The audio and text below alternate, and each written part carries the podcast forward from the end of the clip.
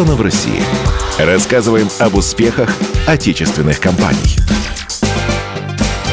В медиагруппе «Комсомольская правда» состоялась конференция на тему «Реальный сектор экономики. Время новых решений себя прокормим. В ней приняли участие депутаты, ученые, представители бизнеса. Заместитель председателя Думского комитета по науке и высшему образованию Екатерина Харченко заявила, что настоящий момент — это окно бесконечных возможностей для России. По словам парламентария, нужно лишь грамотно ускорить момент трансформации опыта фундаментальной науки в конкретные результаты развития отраслей и в конкретные сельхозпродукты. По мнению другого спикера, тоже депутата, заместителя председателя комитета по аграрным вопросам Юлии Оглоблиной введение земель в сельхозоборот основная точка роста АПК. На три ближайшие года средства на это в бюджете уже заложены. В конференции «Комсомольской правды» также приняли участие Александр Ведехин, владелец сыроварни «Сыр Уездный дар», Милена Губенко, председатель СППК «Тульская ягодная компания», Алексей Коломенцев, старший менеджер по внешним коммуникациям пивоваренной компании «Балтика». Предприятия, которые они представляют, в настоящий момент чувствуют себя на рынке уверенно. У каждого своя причина для этого. Александр Ведехин три десятилетия назад создал свою сыроварню с нуля,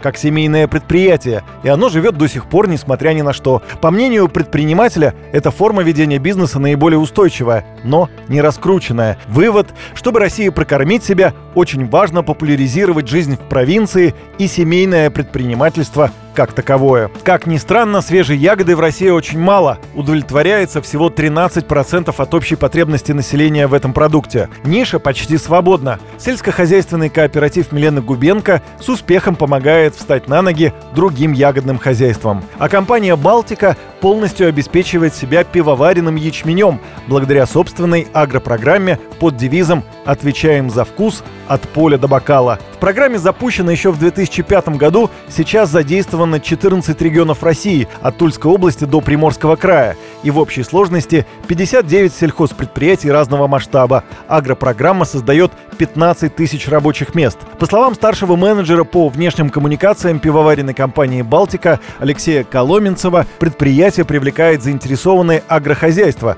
заключает с ними контракты на выращивание пивоваренного ячменя и пшеницы. Партнеры выращивают эти злаки, а «Балтика» контролирует качество почвы, множество других технологических условий, следит за посевами, а потом выкупает урожай при условии его соответствия 18 параметрам качества. Таким образом, компания на 100% удовлетворяет удовлетворяет свою потребность в сырье. Специалисты пивоваренной компании «Балтика» выяснили, что качество ячменя на 30% зависит от сорта и почв, поэтому для каждой местности подбираются наиболее подходящие сорта. Помимо этого, регулярно проводятся так называемые «дни поля» в регионах присутствия. Это практические, полезные, выездные семинары для фермеров, на которых обсуждаются и корректируются условия ухода за почвами и посевами. Кроме того, за посевами следят космические спутники. Сделанные ими снимки полей в специальном спектральном диапазоне дают возможность оценивать интенсивность фотосинтеза, а также позволяют понять, как себя чувствует ячмень на каждом поле с частотой раз в 7-10 дней. Не менее ответственно контролируется уборка урожая, доставка и хранение ячменя на элеваторах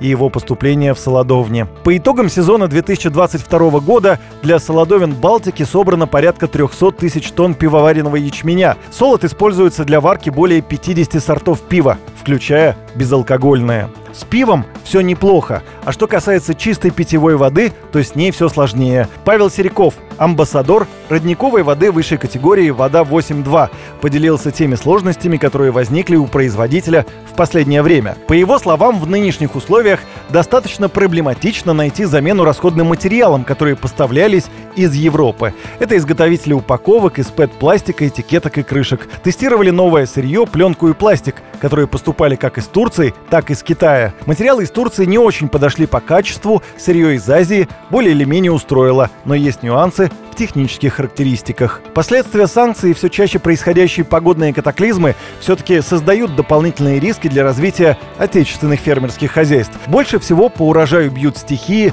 и засуха, говорит Олег Блинков, заместитель генерального директора АО СК РСХБ страхования. Например, дожди во время уборочной страды всегда несут с собой потери. В этом случае агрострахование является гарантом восстановления бизнеса, пострадавшего от неблагоприятных погодных условий.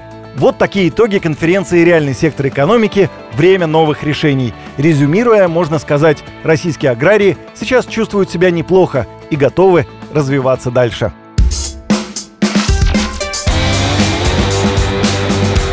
Сделано в России. Рассказываем об успехах отечественных компаний.